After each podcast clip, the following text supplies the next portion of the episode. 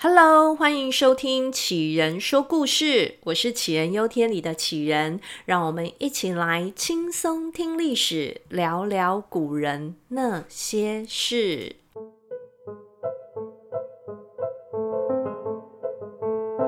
天这集呢，是明朝一代首辅张居正的最后一集。如果没有听过前一集的听众，建议先听完上一集，再接着来听，故事会比较有连贯性哦。上一集呢，我们讲到了高拱斗输了太监冯保，新皇帝的年号都还没有出来，高拱就被请回老家了。在这个情况之下呢，最大的两个获利者。一个呢，就是太监冯保，从此呢，他在皇宫内廷就是横着走；另一个呢，就是张居正了，他立刻接替高拱，晋升为内阁首辅，真正的一人之下，万人之上。这时感觉张居正应该要用力大笑三声，外加开个庆功宴、流水席吧。但他笑不太出来。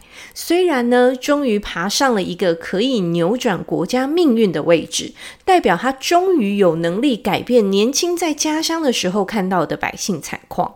但是摆在他眼前的是一个残破不堪的大明朝，国家财政濒临崩溃，连公务员的薪水都快要发不出来了，更不要说一般老百姓的日子有多难熬。转头看那些等着领薪水的公务人员，还忙着你逗我，我逗你，正事没做几件，弹劾的文书倒是写了一大堆。最后再往龙椅的方向一瞧，哇，就看到一对紧张焦虑的孤儿寡母，就是那刚继任年仅十岁的明神宗万历皇帝跟他的生母李太后。张居正清楚地知道，这个混乱的局面必须先要搞定人。他首选拉拢太监冯保。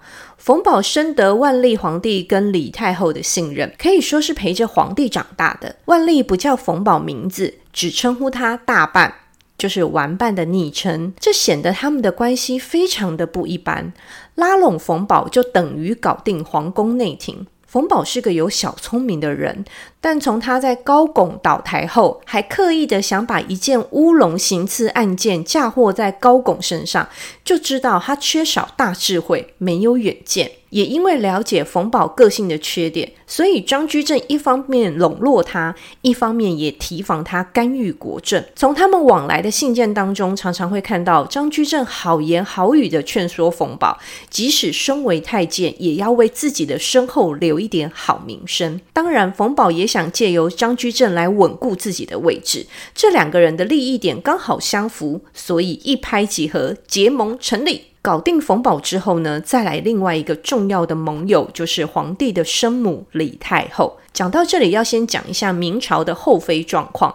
一般呢，我们清宫剧看多了，会觉得要当皇帝的老婆，家世一定要显赫。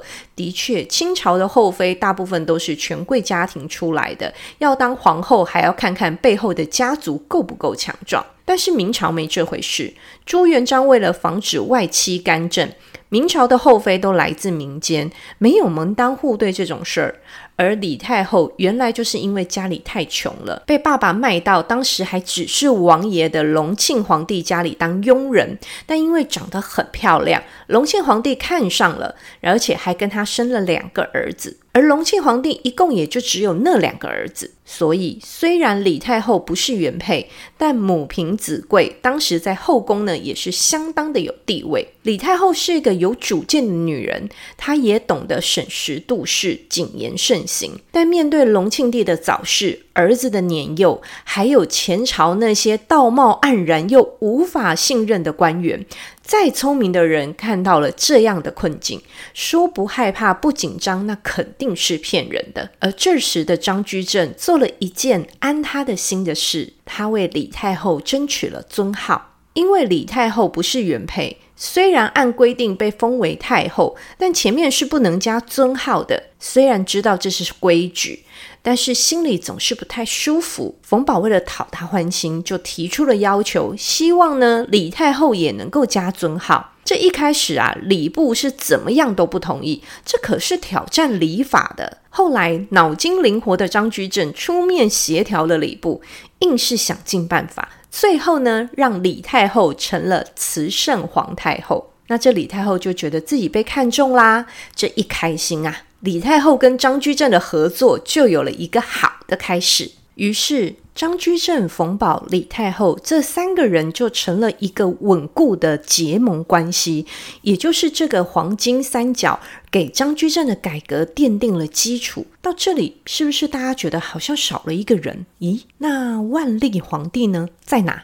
他在的，他始终呢被这三个人所围绕，被放在这个正三角形的中心点，六只眼睛盯着他，从小就采取精英式的培养，期待长大以后要成为一代明君。而在万历长大前，张居正还有好多事情要做，核心的人物关系搞定了之后，他开始往外拓展，解决另一种人的问题。他明白。一个人再怎么厉害，就只有一个脑袋、两只手。他需要许许多多的好帮手跟完善的管人制度。因此，他上任后不是急着做什么大建设，而是先往官僚体系开刀。在万历元年，他推动了考成法，考试的考，成功的成。而且他聪明的借由朱元璋的名义来推动，他从《大明会典》，也就是明朝的六法全书啦，从里面呢挖出一句话说，行政部门的工作都应该要有备案跟查核，所以呢为沿袭祖训实施考成法。哇，这个举动相当的高明。张居正本人呢，就是在官场做了二十多年的人体实验，他很清楚的知道那些官员平常是怎么样在工作的，以及面对这些改变会有什么反应，所以直接把朱元璋抬出来，师出有名，是哪个官员敢反对？这是要反朱元璋吗？这个高帽子一罩下来，敢直接反对的，瞬间趋近于零。那考成法到底是什么？用白话文讲，就是政府官员的 KPI 考核。那一群监察单位的言官御史，不要没事只会喷口水弹劾别人。他给大家明确的事情做。各部会呢，把自己预定要完成的项目跟目标明确的写到一个小本本里，然后呢，一份送去给监察单位，一份送去给内阁。那这个小本本就叫考成簿。然后监察单位按时间根据考成部来查核各部会的工作，按实际完成的项目去评比官员考绩。最后呢，内阁再依照考成部来考核各部会跟监察单位的绩效，半年小评比。一年大评比，用此来决定官员的升迁奖惩。这整个 SOP 简单易懂，一关扣一关，谁也别想偷懒，别梦想光只会骂人不做事还可以领薪水，哪有这种好事啊？这些言官跟御史呢，通通都被估在这个考成法的适用范围，而且不管今天是中央官员还是各大小地方官，通通适用。考绩评比不好就降级贬官，做的不好就一路贬官，贬到无官可做为止。张居正任内彻底执行考成法，透过这个制度来拴紧整个国家机器的螺丝，每级官员努力的工作，行政效率提升。根据史籍的记载。考成法实施之后呢，早上中央下达命令，到了晚上万里之外的边关就开始执行了。当然，这个说法可能有一点夸张了，不过也可以代表当时施政的效益。而考成法还顺便帮了国库一个大忙。当时有许多持有土地的大地主会想方设法的拖欠税款，成为欠税的大户。张居正就把地方官员的 KPI 加上了一条，叫做收齐税款。那如果土地欠收呢？那最起码也要收回九成。这整条规定放下去啊，往年拖欠的税款很快就都收回来了，初步改善了当时明朝的经济状况。而张居正也很会用人，不管过去是不是他的人马，只要会做事、有才能、有执行力，都会被放在对的位置上面。但有能力的人或多或少有一点臭脾气，像戚继光就是一个很标准的例子。但张居正呢，就是治得了他们。棍棒跟胡萝卜两手操作，这真的要打从心里佩服张居正。同时拥有用人的能力跟管理的手腕，这两项可是缺一不可。而事后验证，他当时的眼光也真的都相当的精准。那我们再说到张居正的另外一个成功改革。一条鞭法。一条鞭法虽然这个名字不怎么样，但却影响后世深远。也因为这项改革，张居正很常被拿来跟王安石比较。他们都有支持他们改革的皇帝，王安石有宋神宗，张居正有万历皇帝，也都对国家社会有远大的理想跟抱负。但像的地方也只有到这里而已了。这两位的行事风格呢，跟改革内容都相差甚远。王安石的耳朵太硬，变法内容太多太复杂。在王安石那集的故事啊，我本来还想把他十几项的改革都念出来，但我自己讲到一半我就放弃了。所以光念完都觉得困难了，何况还要实际推动执行呢？而张居正的变法简单粗暴，他也考虑了实际可执行性。张先生其实是少见同时具有智慧、想法跟执行力的人。我们在工作场合上啊，常常会看到只会动嘴讲空话的人，或者是呢执行力很强，但你只要问他未来展望这种比较有高度的问题的时候，他就开始支支吾吾了。而张居正他了解人性，他用考成法来管理惰性，增加效率，再加上呢用一条鞭法来减少税负弊端、地方贪污，这就让整个变法的推动相当的顺利。那我们这个时候呢，要来先介绍当时的税收是怎么一回事。大致上呢，可以分为三大项。第一项呢是田税。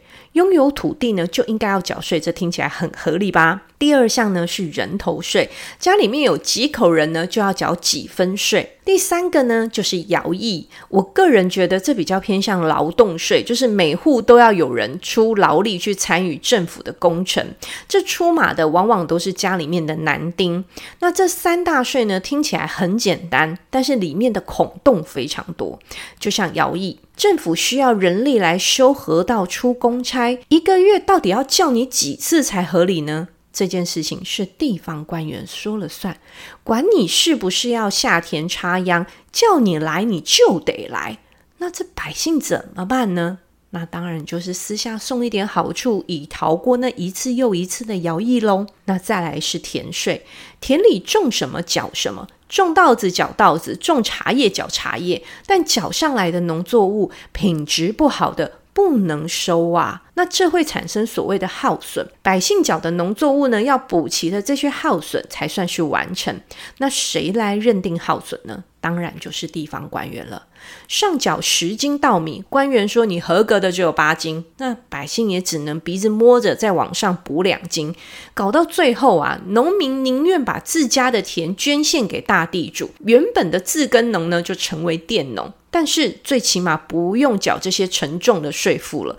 剥削他们的呢，就从地方官变成大地主。而大地主的门路多，跟官员的关系也好，自然就形成了一个黑洞。那些被捐献的土地呢，就此在国家税收中消失，记录上呢也成为无人所有，而大地主就成了最大的利益者，一般农民百姓的痛苦指数却越来越高。面对这个问题，张居正从根本开始着手，他推动考成法的同时，就开始找人来丈量土地，有土私有财，该哪家的就算到哪家头上，这是一个都不要跑。到了万历八年，清丈土地这个浩大的工程终于完成了。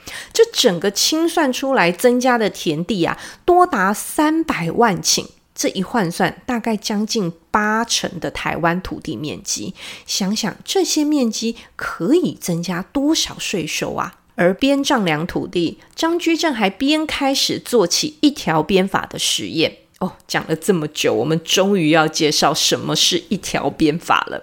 一条鞭法，就是把全部的税目编成一个，所以呢，本来叫做边条法。编修的编，后来呢，应该是被误传变成了鞭子的鞭。那编修法这个说法呢，也还原了这个一条鞭法的基本精神。而实际的做法呢，就是把实体作物跟人力全部都兑换成为货币，用钱来缴税。这个改变让各项的税收都有了统一的标准，不是地方官员可以就地起价、随心所欲的操控，也让老百姓不用疲于奔命去应付层出不穷的征税名目。而虽然大标准由中央统一制定，但张居正还是留了一点点弹性给地方官员，让各地方可以依照当地的特殊性来做调整。这也就是给那些长期刮油水刮到满脑肥肠的地方官留的一点点后路。张居正很清楚，上有政策，下有对策。与其让这些地方官员阳奉阴违、乱走乱窜，不如光明正大的在有限的范围内给这些人一点后门走。这样国家可以收到真金白银，百姓也不用任由官员捏圆搓扁，就统一被 A 一次嘛，总比每一次都要变花样的好。而那些地方官虽然少收了一点黑钱，但至少还有留一点渣渣，勉勉强强可以接受。就这样，各方都皆大欢喜。虽然张居正知道一条鞭法的策略方向是对的。但他没有贸然就施行，他先选一些特定的区域来做实验，先是在南方推广成功，一路再慢慢延伸到北方的山东。一开始在山东推动的时候，他遇上了不小的阻碍，经过仔细的盘查，发现原因就出在山东的地方官员身上，他们跟当地的大地主站在同一阵线，抵制刑法。所以张居正就拿出考成法来刁这些官员的脑袋，另外也不断的动之以情的沟通，告诉他们这个经济改革对国家发展的重要性。诶，其实张居正真的很擅长同时使用两面方式来管理员工啊，一面是严厉的打击，另外一面呢采取怀柔的劝说，而这个操作奏效了。山东巡抚呢后来把心一横，全力推动。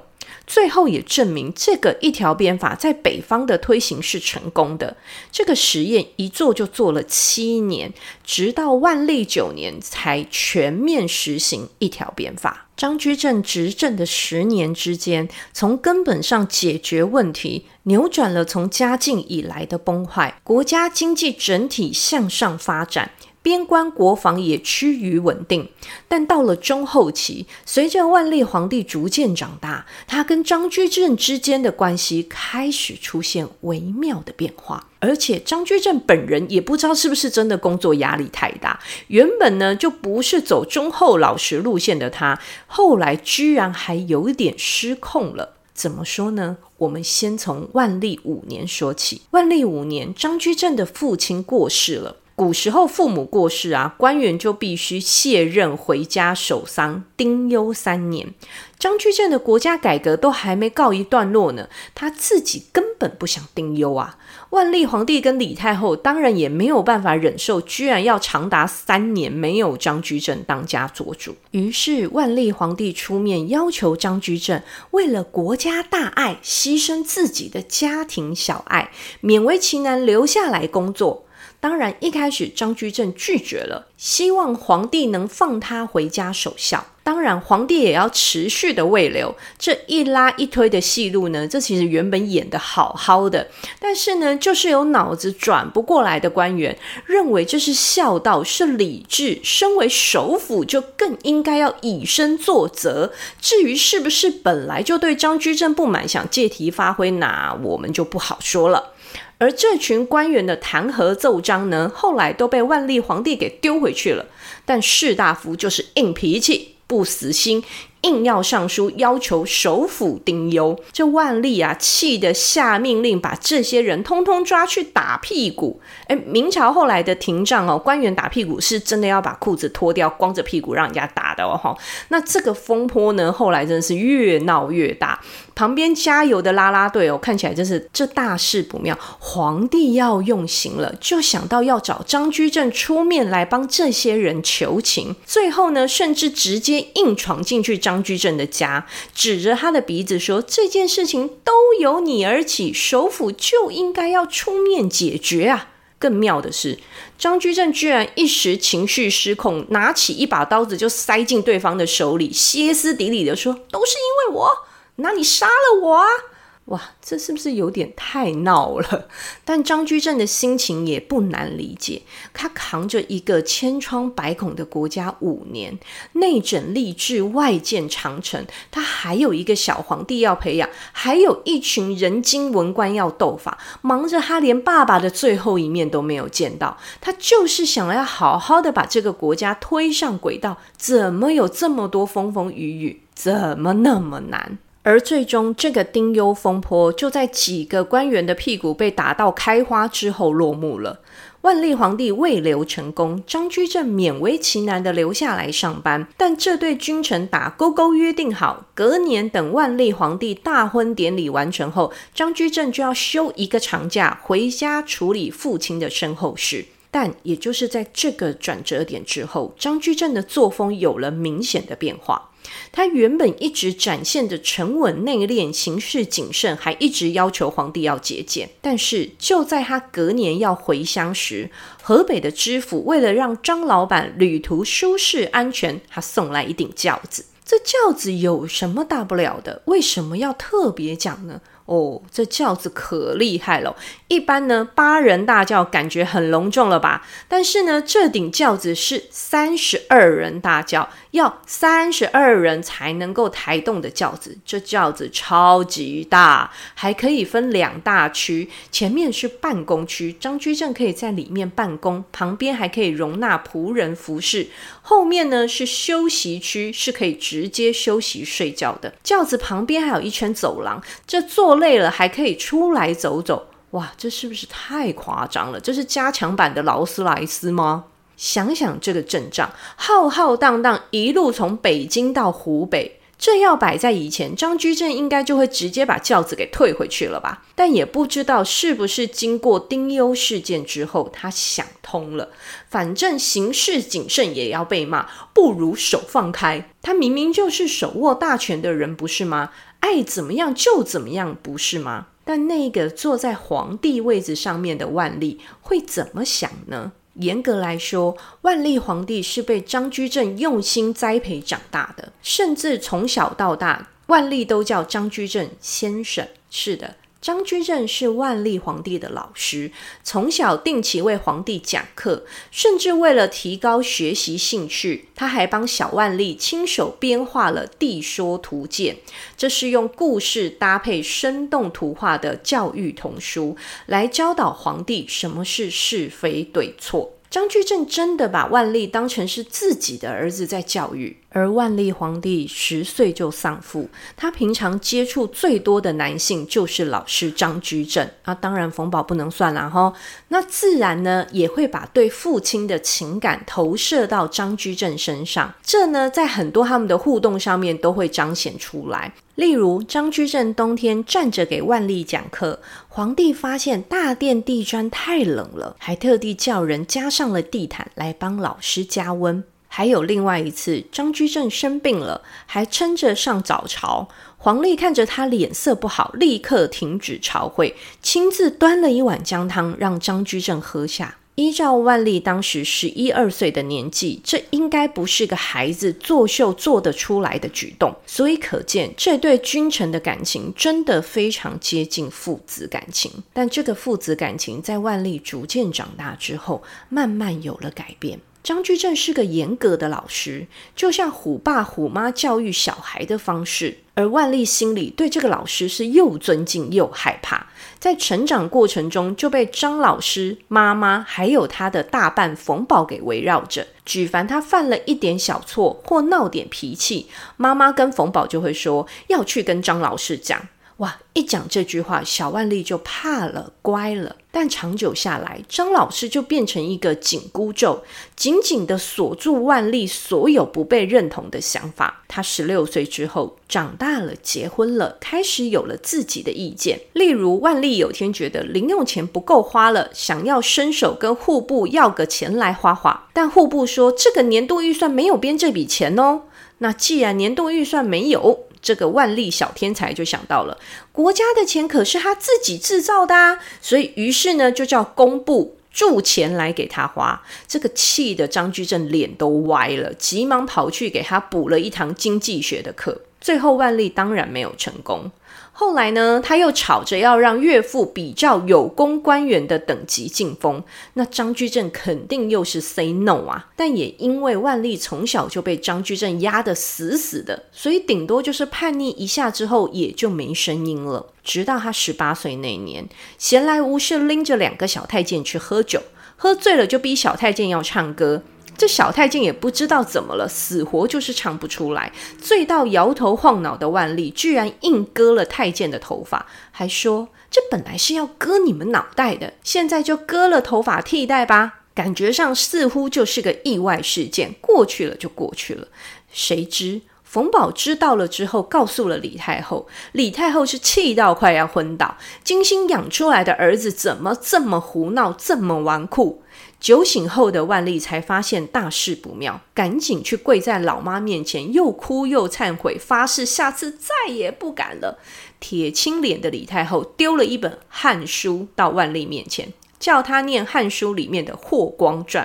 汉代的霍光当权执政的时候，是废掉了纨绔不像样的皇帝呀。这段故事让万历吓出一身冷汗，这是什么意思？妈妈是要让张居正废了我吗？这后来赶到的张居正也跟着向李太后求情，甚至在李太后的坚持下，张居正帮万历写了悔过书。但问题是，皇帝悔过书这个叫罪己诏，这是要昭告天下的，这可不是写写放抽屉就可以啦。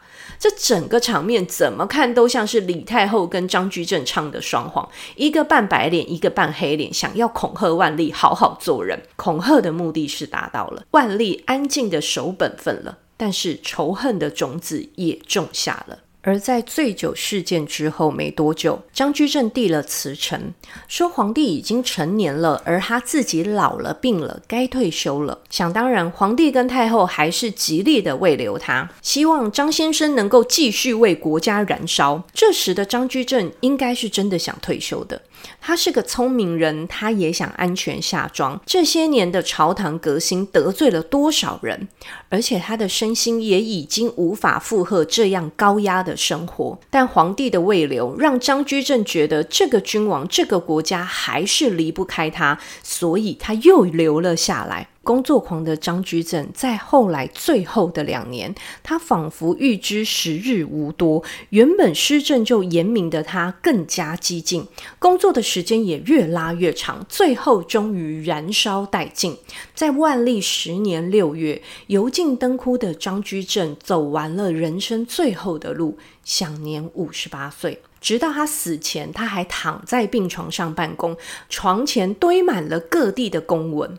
张居正刚过世的那阵子，万历皇帝非常伤心，但伤心也没有真的太久。张居正六月过世，十二月万历皇帝就动手了。他先是除去了张居正生前所有的头衔，再来动手抄了张居正的家。万历听到有人说张居正贪污，家里藏了很多的金银财宝，于是下令抄家。张居正北京的家没抄出多少钱来，就再接再厉要去抄他的湖北老家。诶，据传闻这里面可是有两百万两呢。当地的官员听到抄家的旨意传来，就先把张居正老家的大门给封死了，不准进出。结果，当负责抄家的官员从北京出发，十多天后抵达湖北，张家的人已经有十几个人饿死，另外一半的人是快要饿死。但最后也只抄出黄金上万两，白银十多万两。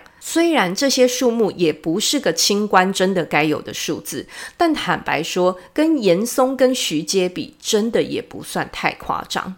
最后老家抄不出像样的数字，就往张家其他的亲戚家里去抄，最后把张居正的长子给逼到自杀，留下血泪控诉的遗书。这事情搞大了，万历皇帝才下令不再追究，终止了这场闹剧。没隔多久，万历皇帝就把考成法给废除了，也把一条鞭法废除了，只剩下以货币缴税的这个政策给留了下来，一路影响到现代。而这考成法的废除，也间接让女真族的努尔哈赤有机会崛起。几十年后，他的子孙打进北京城，灭了明朝。结束了明朝这个国家两百七十六年的政权。张居正的故事到这里完结了。大家觉得他是好人还是坏人呢？我想他绝对是个能力强、有远见又尽责的首辅，但也是个有仇必报、三十二人大叫没少做的首辅。这是不是跟我们过往认知的忠诚跟好人有一些不同呢？这几周我一直都在张居正的世界里，试图从他的思考逻辑来看当时的局势。我赞叹他对人性的了解、解决国家困境的能力，更认同了那句话。张居正死后，明朝再无张居正，世间已无张居正。他的一生还有很多精彩的小故事，但为了维持我们节目的紧凑性，所以只好舍弃那些情节。但是越想就越觉得可惜，所以干脆开了一个杞人说故事粉丝团，让我可以畅所欲言、不受限的分享。所以如果对其他的花絮有兴趣的，就上我们杞人说故事粉丝团看看吧。感谢大家今天的收听，欢迎跟我分享你对张居正故事的看法哦。如果觉得故事的内容还不错，再麻烦送我五颗星星评分，感谢大家。那我们下周再见喽，拜拜。